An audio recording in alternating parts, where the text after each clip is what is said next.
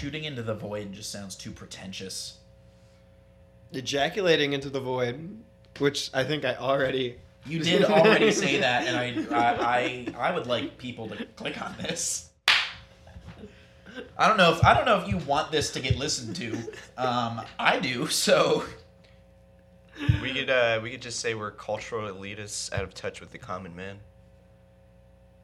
Takes us. You are wearing a scarf. I... we watch movies. We wear scarves. that no, that's it. That's the name of the podcast. That's we not- watch movies. We watch movies We and wear- wear scarves. I don't even. I don't even. Own, I don't even own a scarf. Oh, well, get a scarf. Get a scarf, and then this works. Uh, Yeah, that's a good. That's that's definitely a good temporary title. yeah, you know, we yeah. can- This it can, is this can is, be added upon if need be, but Yeah. that's. Yeah. I think that. we watch movies. We wear scarves. Yeah. Welcome to We Watch Movies, We Wear Scarves. I'm Sam. I'm drinking um, the Goose Island with the new logo that I already talked about, even though that's going to get cut out. I don't, I'm not going to talk about it again. I just don't like the new Goose Island logo. And I also don't really care for beer. we just have a lot. We uh, do. I'm Lars. I'm currently drinking a Revolution Brewing Freedom of the Press Session Sour, and just really enjoying the only kind of beer I like. Yeah. Sour. With way better can design. Yeah, this is this is better True. can design. There's Yeah. like a Eagle Claw. yeah, it's it's crushing news, specifically news. current events. Uh, I'm Juan. I'm currently out of coffee. Ooh, apparently not. Never mind. Some of it spilled. Uh, but 10 I 5 p.m. Juan is Yeah. drinking. yeah, coffee. what what the fuck? I thought you just had beer in there. like no. a I've. I've been up since. I've, I've- well, I've been up since like six in the morning, so I, I, I almost fell asleep on your floor again. Um, Oh, because that has floor- never happened. Yeah, Never. Floor, floor is king. Floor is home. Floor is home. Floor is home. Floor is king. Um, but this, I was drinking coffee out of a mug that Sam got from Odd Obsessions. Uh, Shout out is, to Odd Obsessions. Where we Not a get- sponsor, but you should sponsor them. Uh, You uh, should sponsor. We're not going to ask them to sponsor us because they don't need to. They need the money. They shouldn't be paying people Yeah. to give them shout outs. Uh, but yeah, this I'm out of coffee, so I'm probably gonna switch over to beers soon. Um, we have a lot. yeah. Yeah. Um, but yeah, I'm I'm Juan. I I'm wearing a scarf right now, Indoors. indoors. Yeah. It wouldn't be pretentious if you were wearing it outside, but you're wearing that scarf. We were outside. We were outside. At was one that point. scarf on when you went outside? Would it Or be no, no, funnier no, if it wasn't? Before, before we went. but was that scarf on before we went outside? Would it be funnier if it wasn't? Truth, man, it's all in your mind. Oh my fucking god. Well, what I was going to say is, have you guys, uh, other than the movie we're planning on talking about, have you watched any movies? Yeah, we watched The Raid together the yeah. other night. We You watched did? the raid. Yeah. Yeah. Okay. I watched the raid, or we watched the raid, and then prior to that, I had just finished watching Cronos, uh, which I was telling Lars about, um, and I knew nothing going into that movie, and I was very like satisfied with uh, not only just like the the story itself, but like the practical effects, Mm-hmm. um, and Perfect. yeah, it was like for for for it to be like his directorial directorial debut. Like it was just like it, was- it's kind of cool seeing where his career has gone from that from Cronos. Like because uh, like just all the the style choices that he uses, like uh, and then like kind of homages to to Cronos in in like his other films, like uh It's Guillermo del Toro, Yeah. right? Yes, it is Guillermo Yeah. del Toro. So like the the little girl in Pan's Labyrinth, like almost identical to the little girl in Cronos. Uh, Ron Perlman has like a really funny ri- like running joke, uh, or his character I should say has like a really uh, funny running joke throughout the throughout the film where like he's just constantly asking people like how his nose job is. That's funny. um, but yeah, I would definitely recommend giving that a watch. Okay. Um, Word. it, it kind of i would say it's more of like a vampire film towards the end because you kind of like I'm down with that. yeah you, you get a little bit more like background on like what what the this machine is that uh, it, the film is centered on which is like trying to find a way to extend someone's life for eternity and um, like I didn't know what anything could what that could have been other than just like a, a vampire movie. Like it Okay. really just falls under that category. Uh, And what do you think of the raid? I mean, I think the raid is the best action movie of all time, You- and I you- I showed it to Juan. You summed it up perfectly before we went into that film, which is just from start to beginning, balls to the wall. Like you, like. Yeah, it doesn't It- stop. Yeah, it, it is full pace, and then like once that ball starts rolling, you're going down a fucking hill. Like you're just, like full gear.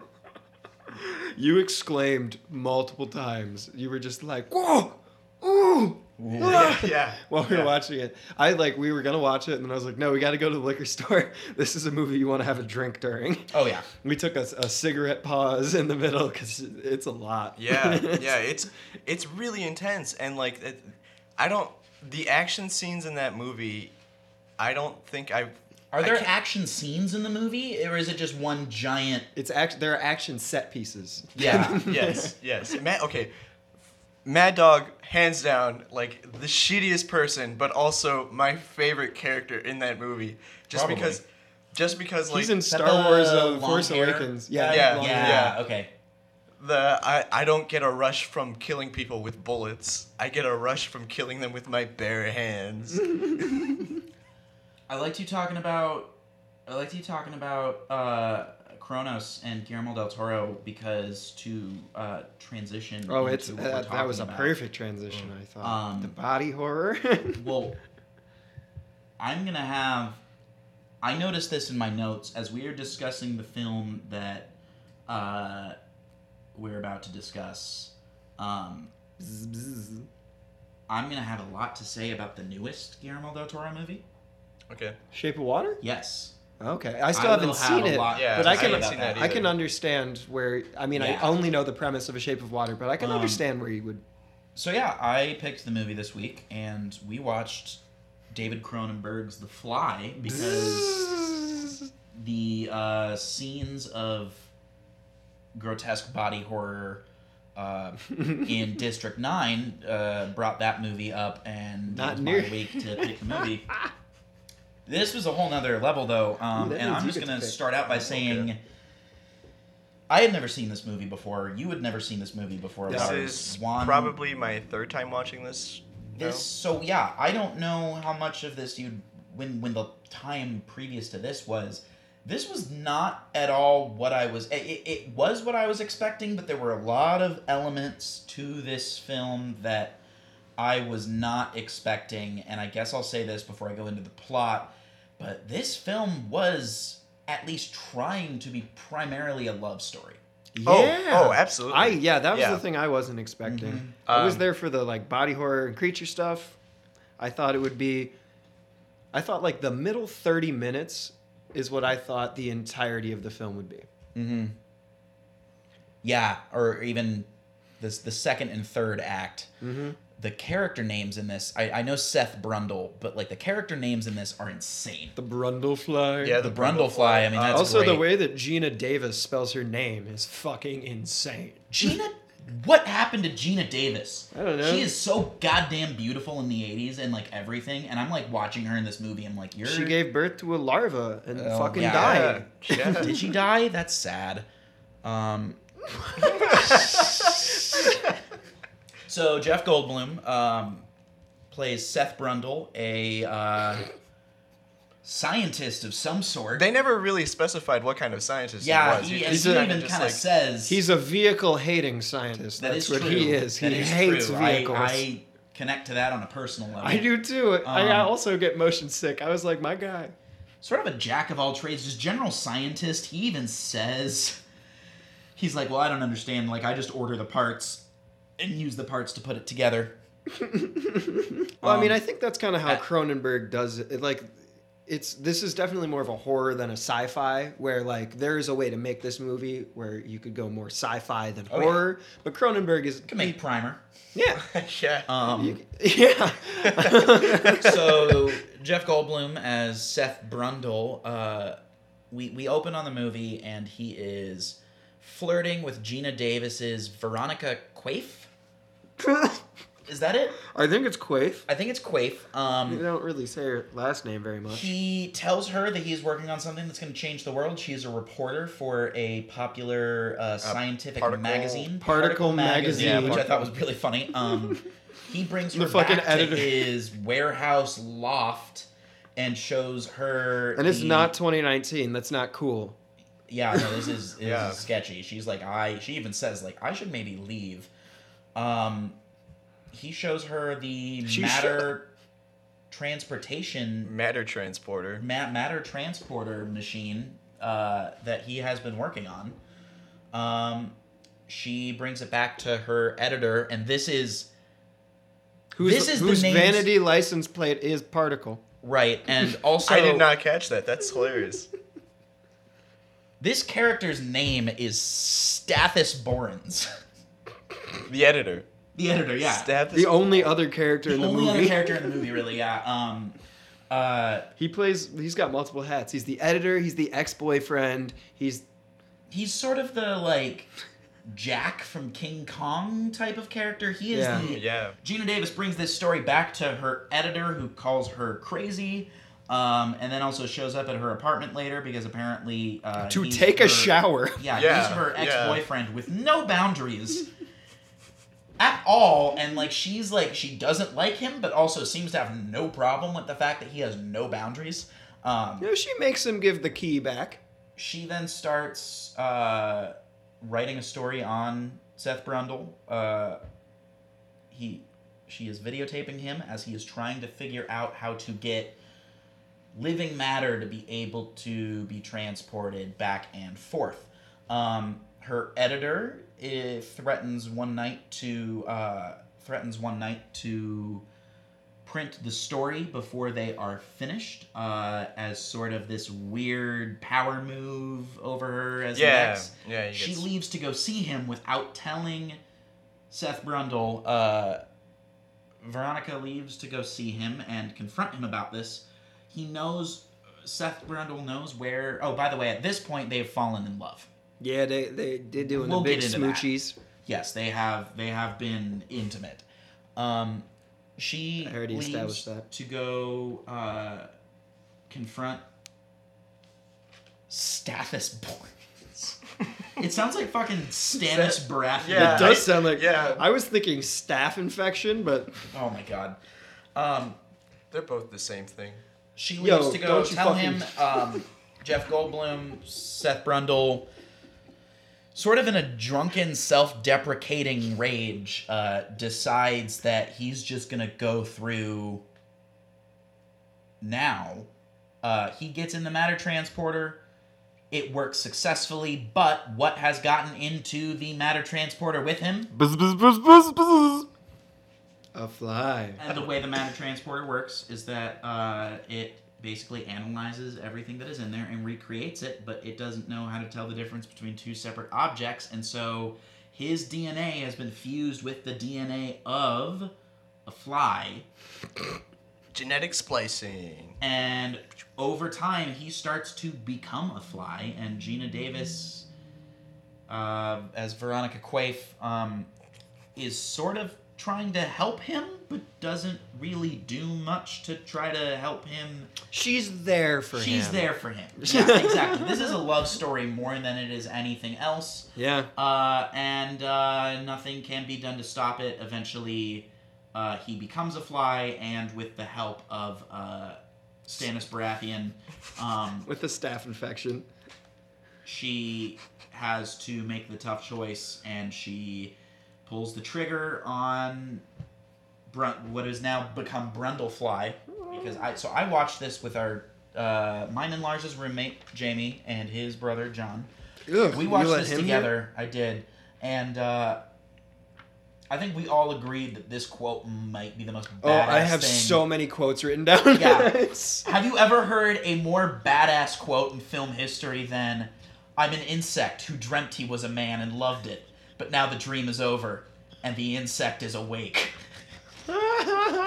like there are so many. This is really It's one of the most quotable films I've ever seen. And I, I I mean my biggest impression, my biggest takeaway was I didn't realize how funny this was going to be. yeah. Like I thought I was going to laugh because body horror uh, I'm a sicko and I just find it amusing. And so I, I I giggle with like a schoolboy's joy when like somebody's head fucking explodes and something. Like that's that's my stuff. So I thought that I would laugh at like some 1980s gore effects. Mm-hmm. I thought I might laugh at the occasional Jeff Goldblumism, but like there are jokes in this movie. Yeah. You know? There are jokes in this movie. But it's so funny. I think what made it the funniest though, I was looking back at his I was looking back at what he had done before it. I had written it down. He had You're talking Goldblum? well, I'm talking Goldblum. I think He was so funny. in this it. was Yeah, probably the first movie that Goldblum got to go full Goldblum. Yeah, I Because thought the- his delivery in this was like perfect. Like the the this. It's. I mean, it's the Goldblum delivery. Mhm. You know. Um, the the one scene where he's just like, I got one word for you, cheeseburgers. That I have that one written down.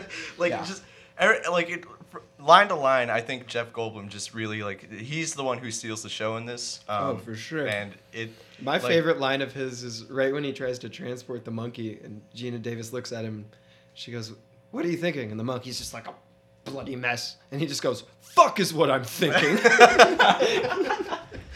Yeah, um, there are a lot of elements to this film to thing, but like, what were you expecting going into this? I was expecting. So I had never seen it before yesterday. Um, I'd heard about it. I mean, I this Blu-ray, which Juan bought, has been in my possession for well over a year at this point, and I just hadn't watched it. You know, he brought it over to me and was like, "You fucking watch this movie," and it just sat on my shelf until we were like, "All right, we're gonna watch it." But uh, you know, I expected essentially like the middle mm, probably the last like 40% of the movie i thought was going to be the whole thing minus the love story i really thought it was basically just going to be like jeff goldblum alone in a fucking warehouse just like Slowly slowly turning turning into a into a fly and i mean the biggest thing that i was expecting or that i thought uh, I don't know if it was an expectation. I think it was just a misconception. I thought that uh, it was Jeff Goldblum's like before watching the movie. I thought it was his intention to turn himself into a fly. Really? So I thought it was going to be more of like a mad scientist thing. My my impression was like Jeff Goldblum wanted to become an insect or something. Mm-hmm. Um, but that's that's not the case. It's an accident. It is A happy accident. accident. Yeah, no, I. uh That's very similar to what I was expecting. Um, I I knew it was going to be an accident. That much I knew. Uh, I was expecting. I'd love to see a movie where a guy intentionally does this to That, himself. yeah, that would be that would be that would be really fun. What I was expecting was that the actual accident would happen much closer to the beginning than it actually did. Yep. And it also takes a long time for it to Mhm. really like take effect. hmm Yeah, I, I knew it was going to be an accident. I was expecting that most of this movie was actually going to be him trying to figure out how to cure himself. And he seems to figure out pretty early on that he can't do that. And this is just watching him decompose physically and mentally uh, in a way that makes me think. I don't necessarily think David Cronenberg has issues. I think David Cronenberg has this obsession with the human body That's where obviously true. you see it in this movie you see the high points and the low points like it's really the i think he has this love for the at least at this point in his career i have not seen the later career ones i know that they are different They're just kind of Um, they're just more like regular movies. okay You know, like anyone like uh History of Violence, Eastern Promises, they're both great movies, but they're like you know, any competent director could have made them. Where like this is a movie that only David Cronenberg could Mm-hmm. have made. um allegorically i see this movie as lots of things um Oh, i see this a lot as a fear of aging like David Cronenberg someone who is Aged very super gracefully, obsessed by as the way. At, That at- obsessed Mm. with the human body as he is. You see the human body at its high points. I mean, Oh yeah, when he's doing Yeah. like all this gymnastics Jeff stuff. Goldblum does like a gymnastics routine in this movie. I mean, Jeff Um, Goldblum's always looked hot, but There's that. they, he's got some very hot scenes in Oh, this yeah. film. he got well. He got hired on Jurassic Park because he was supposed to be the sex appeal of the movie, and I'm like, what? And then I saw this movie, and I'm like, wow, he is, he is fit. He is obviously he is charming. Like I can see why people think Jeff Goldblum's hot.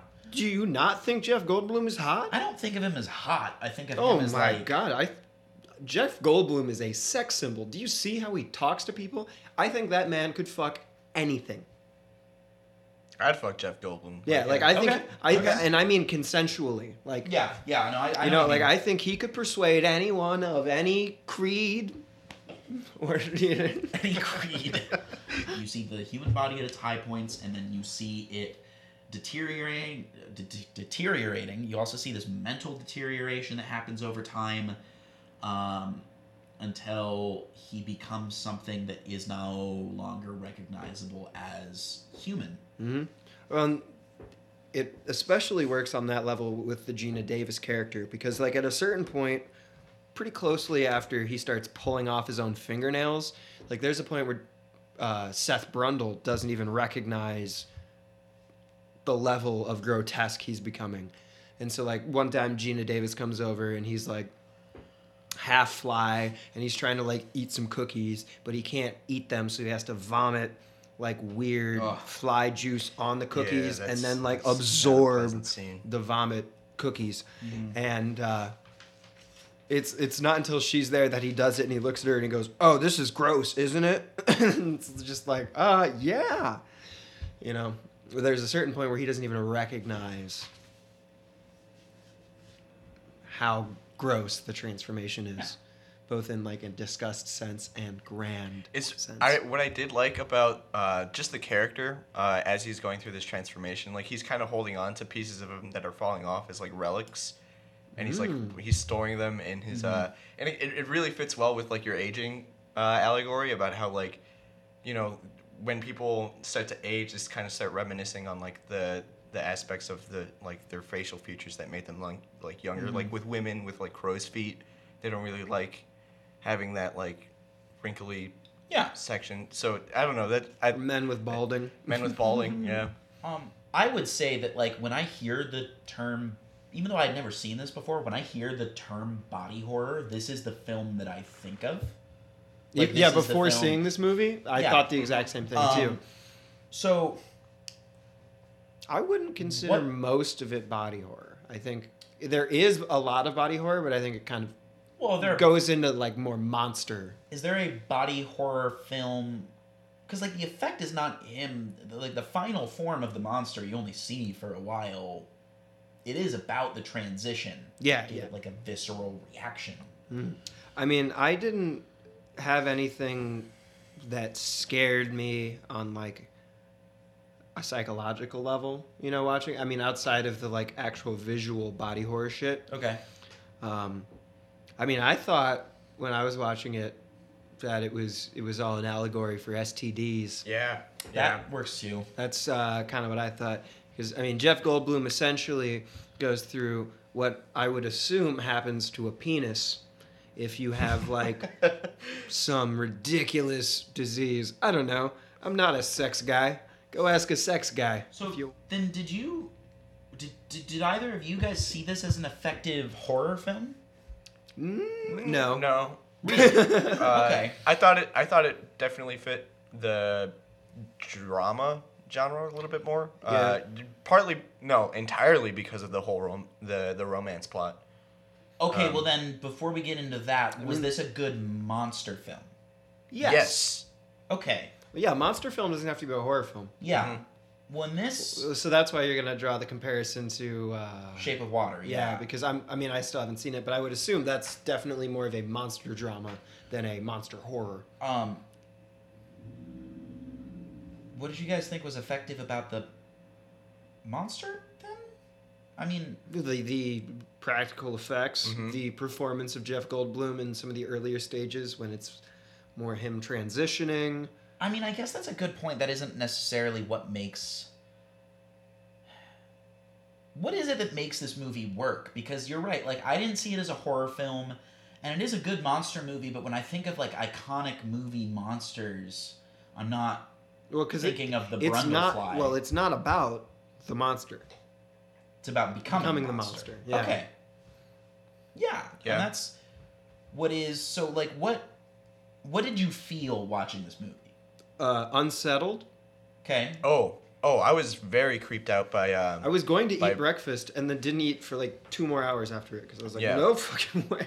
Okay, well then that kind of visual like visceral response isn't th- that kind of visceral response of like this is making me feel scared of something even if it's like that uh, like did you I don't know what this is would you say the, that you weren't scared This if is you the couldn't s- eat while watching it the second time I was about to I was disgusted. I wasn't scared. Yeah, this is like the second time I was about to eat while watching a Cronenberg film. The first one was Dead Ringers. Like we were we were about to eat the um what were we eating that day? I, d- I don't even remember. but- Presumably I believe it was pizza. also pizza. yeah, Yeah, it might have it might have been pizza. eat. Yeah, but like this is the second time while I I, was almost eating. brought a Trying pizza to home eat from work pizza, today, with and that I was like, cheese ah. like sliding off of it. Ooh.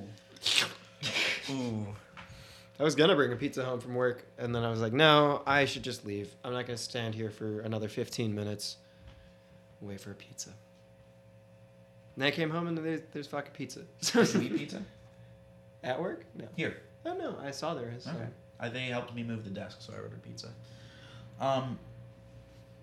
Yeah, no, this is definitely. I mean, I, I guess that unsettling, that like kind of grossness. That works for me as far as a horror film. Like, I feel like a horror film because I have like a visceral reaction to that level. Mhm. Because I walked in and I had watched it. Juan was watching it out in the living room. I was working on the desk stuff because I had watched it a couple nights ago. But I walked in with a slice of pizza and saw. I don't even know what scene it was at the time, and immediately it was. It like, was I uh, need the fingernail scene. Yeah, he was yep, like, yep, Yeah, yep. yep. yeah. That was. I think I wrote. I know I wrote my responses to the fingernail thing. Um. Oh, fingernails. Ew. Why do you think watching that makes you sick? Then? um. I, I think it a lot of it has to do with just like the extent of how far it goes because like even with I because I've seen fingernail scenes We like talked that about before. one fucking last week. District Nine has some Yeah, fingernail yeah, scenes. But I think what makes this stand out from that scene is that like the the added layer of like the grotesque, like the pus that like shoots out as soon as he's like pulling out Yeah. his fingernail and like we didn't see that in District Nine. It was just like straight up, just the, the fingernail just comes off. Here he's Mhm. like he's going into detail of like what would happen if you were actually your gene your DNA was actually like splicing together with Right. a fly and like you had all that like Well, and I- gooey Well, isn't stuff that- coming There's out. also like a disinterest that he has while ripping off his fingernail. Mm, Or yeah. like a like like when in District Nine when Wikus is pulling his fingernails off, like he is horrified while he's taking his fingernails off. He's looking at himself in the mirror. He's freaking out. Right. Where like Jeff He saws the Goldblum's doing it human. in way more of a like sati- or not satisfaction, like an interest. You know, he's just like, oh, oh, I guess I can. I guess I'm just losing these now, Yeah. I mean, that is what and happens that as he makes starts it to. way more unsettling. Yeah, and, and I think that's that's why I think I would still call this. That's why I think the term body horror exists, and why I would still call it that is because they are able to present it in a way where not only I feel like the reason why we have that visceral reaction is because we are thinking about what that would be like if it was happening to us and Mhm. feeling scared of it Mm-hmm. yeah. but also watching him take it so matter of factly, take it so acceptingly, like, oh yeah, this is natural. That I think is why I would say it works as a horror film. Yeah. In those moments. I mean, I think I guess it works as a horror film. I don't think of it as a horror film first and foremost. Like I think it is a horrifying film, Mhm. um, but yeah, I just, I mean, the core of it is a love story. Yes. The core of it is, you know, Veronica trying to, you know, console and help Seth however she can up until she can't. Um, Yeah. I did I did some research on this movie when I was bored at work. Um, there's a lot to go into here, but uh, the original script, um, the guy that wrote the script, uh, uh, Charles Pogue, he was he had wrote written the script oh, so Cronenberg has a writing credit on here too. Cronenberg has a right. Cronenberg has the final writing credit, and he actually fought to keep this guy's idea in because initially he had written this script. Uh, 20th Century Fox wanted it did not like the idea of this movie being about the transition. They wanted it to be more like the original, and the original is there is no in the from the 50s with Vincent Price. Mhm. There is no transition. This is no, there is no slowly him becoming a fly. This guy basically has the head and the arm of a fly. Uh, he can only communicate by like typing out things uh, to his wife, and he is trying to track down the fly that has switched his head and body with him. Um, Hmm, that's a completely different movie. Yeah, Yeah, and that- so- th- yeah, the the transition is the movie in this Mhm. one. mhm. uh, they, um, I mean, he never really reaches final form. yeah, I mean, I guess He reaches like what is almost a fly. He gets an thing the exoskeleton. end- like he gets The thing at the end is like half machine though. Well, that's At the very yeah, end, yeah. Yeah. Um, uh, he, uh, anyway, so Charles Pogue writes this script. 20th Century isn't going to do this money. Uh, they want to still do, they, they aren't going to put the money up. They want to still do, uh, they want to still do the film that he had written. So, um, one of the producers goes to his good friend uh, Mel Brooks over at Brooks Film. Oh, I have that written down too. I, Um, that Mel Brooks is a producer, and he like kept his name out of it for as long as possible, so people wouldn't think it was like a joke. Yeah, um, I wonder if he did the same thing with the Elephant Man because I know he produced the Elephant Man. That sounds about right. Um, uh, Mel That's a cool guy. Mm-hmm. decides to fire Charles Pogue and bring in a new screenwriter, Oh, Um, and uh, that screenplay ended up not being that good, so they rehire this guy Charles Pogue. They had also hired some director. I wrote down his name, Robert Bierman, and the only thing I recognized on there uh, that he had done was Vampire's Kiss, the Nick Cage. I'm a, I'm a vampire. vampire." I'm a vampire. And I'm like, that's weird. Uh, Cronenberg had been their first choice. Uh, Cronenberg was busy. Cronenberg had at that point was writing his twelfth draft of the Total Recall film that he wanted to make before Paul Verhoeven picked that up. Um, Cronenberg can't figure out how to do Total Recall. Uh, Robert Bierman's daughter dies, and Mel Brooks lets him out of his contract to uh, go in for a bereavement. that's um, that's nice of him. All right. Yeah, and uh, David Cronenberg gets brought on to do this. He changes some things about the script, but keeps most of the bones of it intact. Um, and he basically changes who the characters are and their dynamic, but everything else about the story, for the most part, remains the same. Um, and uh, he, um,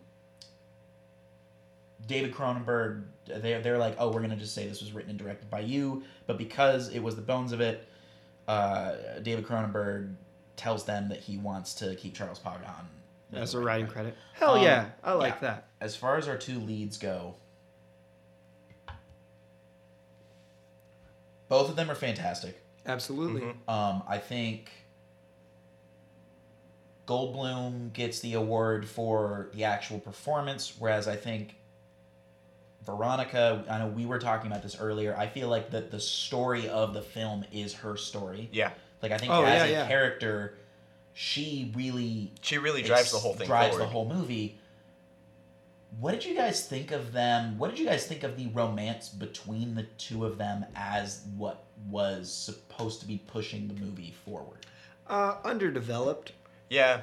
definitely. they- there they- was a certain point where I was like, there are a lot of jumps uh, in between, like just you seeing their relationship start to develop and Mm-hmm. like there's I know there's like there's scenes where she's videotaping him and he's like going through like all these different like uh, he's just kind of taking her through the process of this experiment and then like all of a sudden it just cuts to them like in bed together and you're like okay how did we get to this point because it, it just it feels like it just jumps Yeah, I felt I Um, couldn't tell how long was going, Mhm. like how long the first act of the film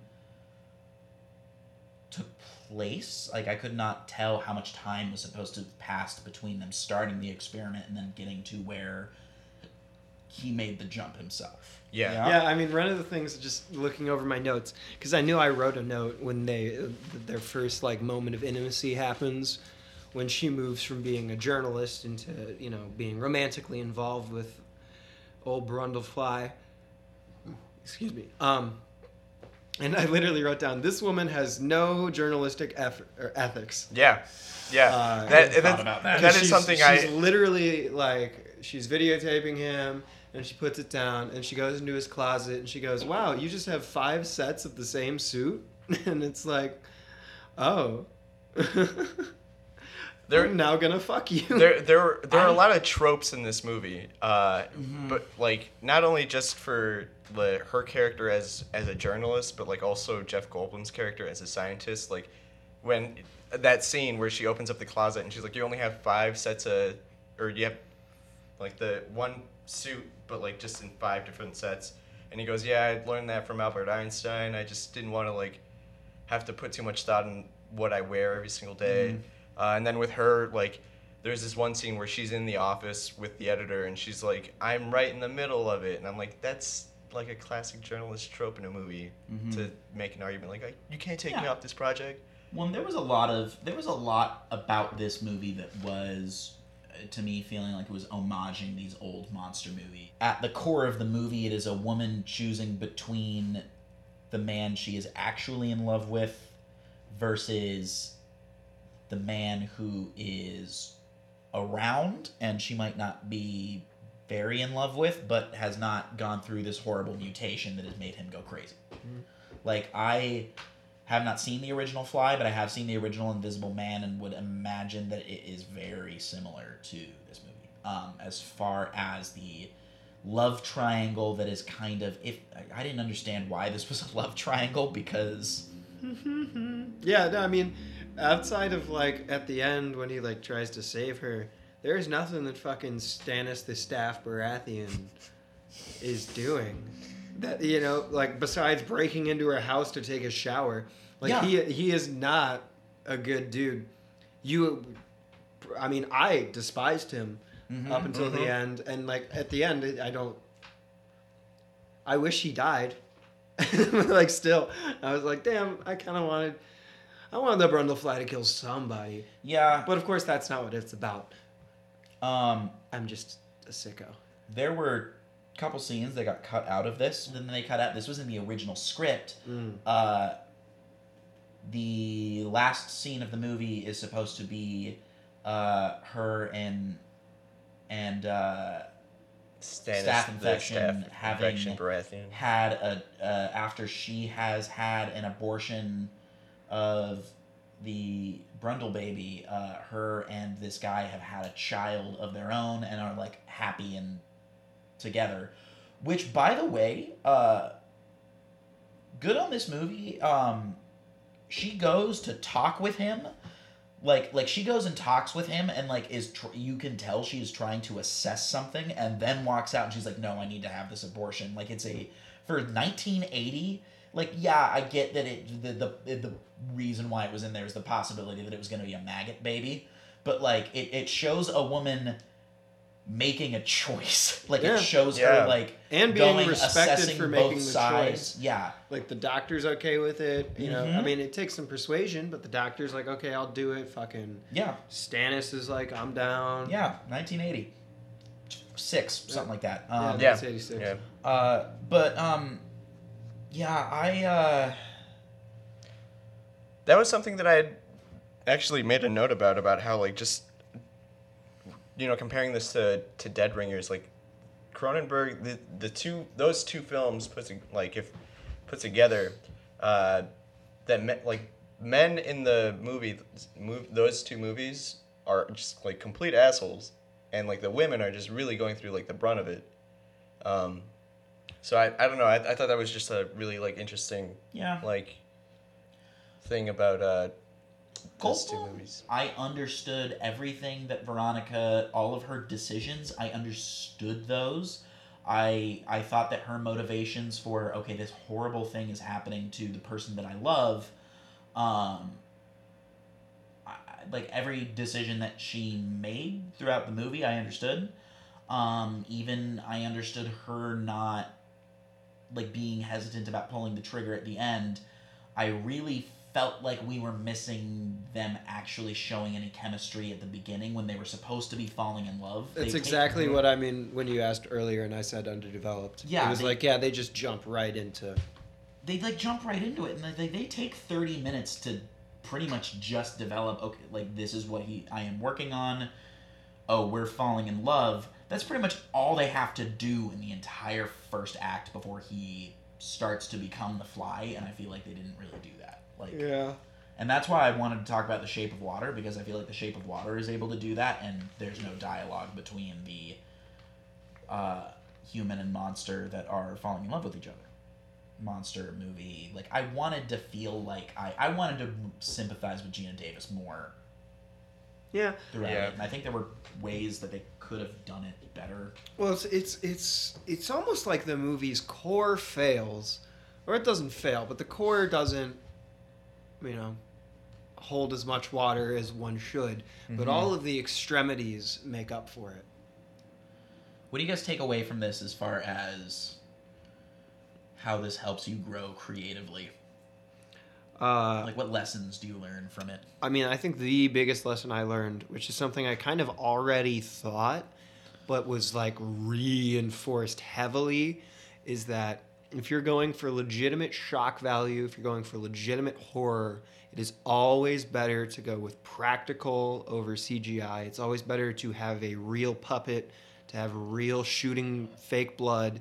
Even though it doesn't look as real, it is more believable based on uh, the the actors actually interacting with like a physical thing and as well as like you you know you can tell your brain can tell when like a blood splurt is fake. Mm-hmm. and uh, the the practical effects and just the like makeup i thought was so effective. And it was just you know miles better than any sort of like weird cgi thing. Yeah You know, I mean, he looks at the end of this movie. He almost looks like a prawn from District Nine, and the Oh. prawns in District Nine are all fucking CGI, and they they're good. The CGI Yeah. in that movie's good, but like I would have rather had all those prawns be more cartoony looking, but actual like you know puppets or Yeah. makeup. Senor Toledo. Uh, for me, I think it was just how strong of a character character uh, Geena Davis was. Like just her as a vehicle to be able to move the the entire plot of the movie just forward. Um, I thought that was because like for for me, uh, comparing it to Dead Ringers, like what I, I didn't really like about uh, the main character in that movie. I can't remember the name of the actress, but like for, uh, most of it was just the, the, the gynecologist, the two twins, uh, kind of bobbing bobbing and weaving their way around like how to like get this woman to Be okay with fucking them yeah both. yeah but but this one it was just really cool because she was it was like a lot of the times she was in control like sh- she had more power than seth did at like it, throughout several parts in this movie where i thought like she she really was what was keeping this movie going um like i uh i thought she had a really strong character. I thought, um, in terms of like being able to develop a, a believable story based on one character itself was really good.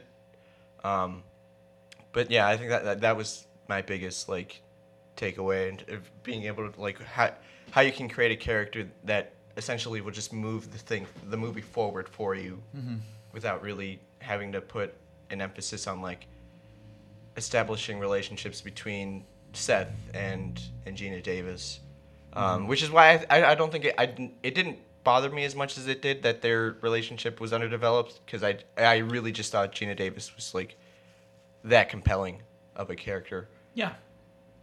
And I think to piggyback off that, what I took away from it, because I did think that her character was driving the narrative, um,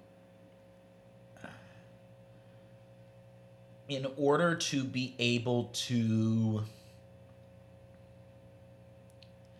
I think any effective horror movie is you need a vehicle like that.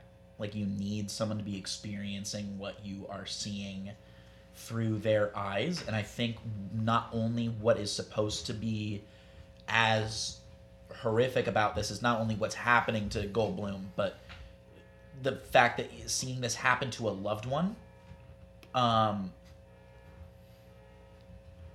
I think what's so important in order to be able to empathize with both of them is to really feel this like deep intense love that they have for each other that it that just didn't happen. So maybe taking time to really allow them to explore their intimacy instead of just jumping forward in time the way that they did all of a sudden it seems like they have developed their relationship far enough to the point where she is willing to just keep going she's willing to just keep going forward and keep trying to help him um i think we need to see more of that sort of intimate development.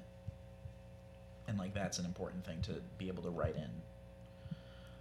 Uh who would you guys mm, do you have something to say? No, I was just trying to pull up the IMDb for this film, but my phone wasn't working. uh i believe i do i still have it up? Ah, it doesn't matter. Um, I do. Uh, who what who who would you guys recommend this movie to? Um, so I would, you know, similarly to how I classified uh, District Nine as pretty essential viewing for uh, modern sci-fi fans, I would call this essential viewing for any horror fans out there. But I would also recommend this one to, you know, anyone who's really looking for like a offbeat drama because I think that's more of what it is. I think it's more about the actual transition and the character growth. And while there is a lot of horrifying stuff in it, and while it is unsettling, uh, I think I would recommend it to anyone who's looking for, you know, a, a, a drama off the beaten path that's Yeah. not just like a weird, you know, romantic film. One.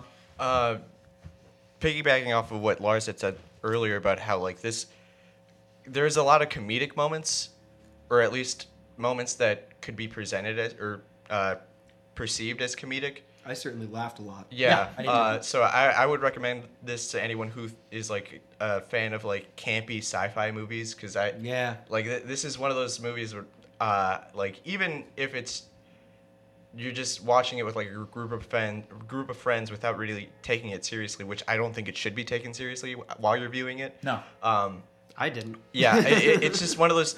It's like one of those quintessential like, uh, like sci-fi movies with the classic tropes that I think is very well done, very well played out, uh, from start to finish, with the ex- the exception of like the the time jumps with the relationship. But uh, yeah, anyone who's just a, cl- a fan of like classic sci-fi, Okay. um, I would highly recommend. Yeah. And I would say, unless you are overly squeamish, um, I would recommend this movie to anyone as long as you're not watching it alone. Like, this is a movie that I Oh, think. I watched it alone. I had a great time. You had a great time? Uh, yeah. I don't know if I would have enjoyed this as much had I not been watching this with I friends. I would bet that I would have enjoyed it more with people, but I watched it by myself. Yeah. And I was laughing by myself. okay. I drank like six cups of coffee while watching it. Wow. Yeah. Well, I made a whole Mm-hmm. French press and then I offered it to Jamie and he was like, "Oh, I'm going to work." And so I was like, "All right, I'm going to drink this entire French press." Definitely would not recommend eating while watching this movie. No. Um, it's. I mean, I. That's one of the. I don't give a shit. I'll eat during like any body horror parts, cause just cause I love food. Like nothing's gonna stop. nothing's gonna stop me from putting food in my mouth. So. Yeah. Uh, just. You fat piece of shit. Yeah. Um, and finally, Juan, over the course of this movie, or not this movie, the taping of this podcast, I, I don't know. Right, basically, all I'm just gonna say is right now, pick whatever movie we're gonna do next. Okay, we've been talking a lot about uh, Guillermo del Toro, um, and I have not seen The Shape of Water. You had mentioned it, so I feel like I've not seen yeah. it either. So following off like the trend of not neither of you two having seen The Fly and I've seen it, um, I think it would be a great idea if we did The Shape of Water because Uh, I Either loved good? it, so Yeah, I Let's would go rent it it at again. Odd Obsessions. All right, let's do it, yeah. or see if it's streaming anywhere.